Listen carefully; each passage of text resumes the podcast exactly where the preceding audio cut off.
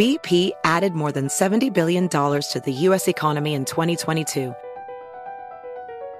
Investments like acquiring America's largest biogas producer, Archaea Energy, and starting up new infrastructure in the Gulf of Mexico. It's and, not or. See what doing both means for energy nationwide at bp.com slash investing in America.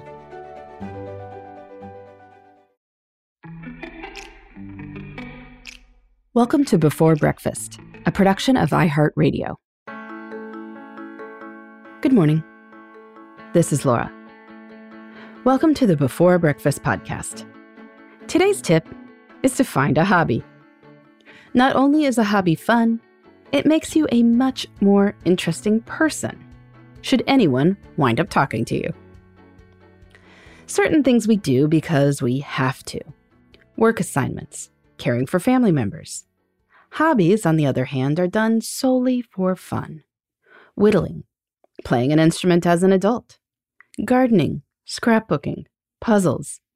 Usually they involve a little bit of skill, and so can wind up putting you in a state of flow, that magical place where things are difficult but doable, and so time can seem to stand still. This is inherently fun.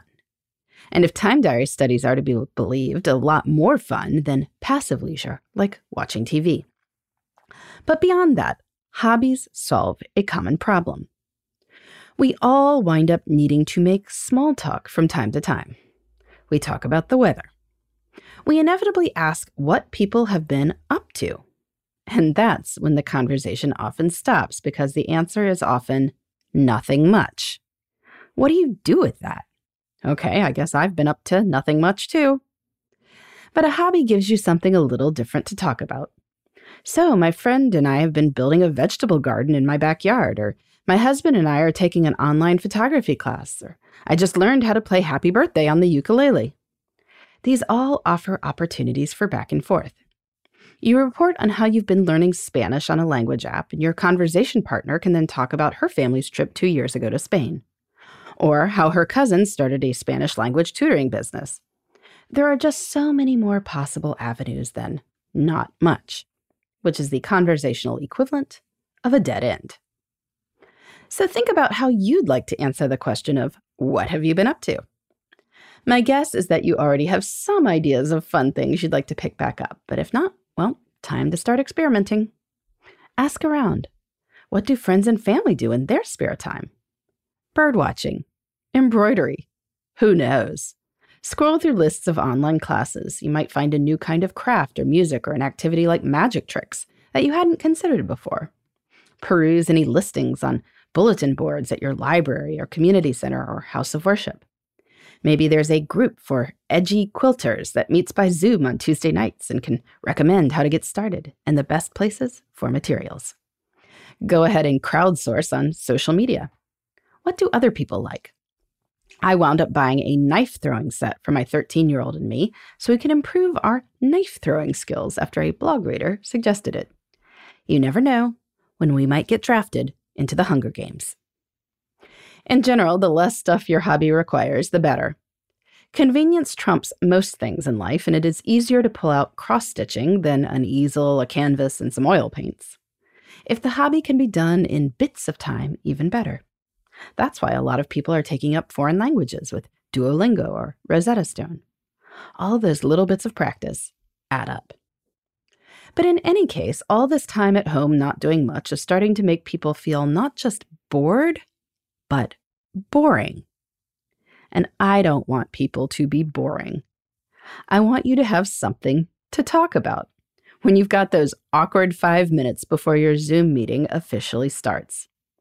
When you've got a hobby that you're really into, well, the question of what you've done lately won't stump you at all.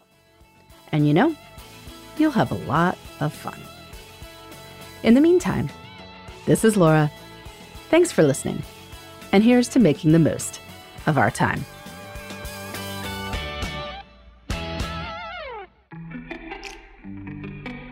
Hey, everybody. I'd love to hear from you. You can send me your tips, your questions, or anything else. Just connect with me on Twitter, Facebook, and Instagram at Before Breakfast Pod.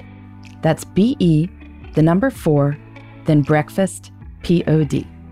You can also shoot me an email at beforebreakfastpodcast at iheartmedia.com. That before breakfast is spelled out with all the letters. Thanks so much. I look forward to staying in touch.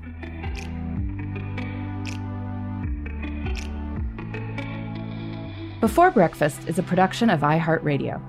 For more podcasts from iHeartRadio, visit the iHeartRadio app, Apple Podcasts, or wherever you listen to your favorite shows.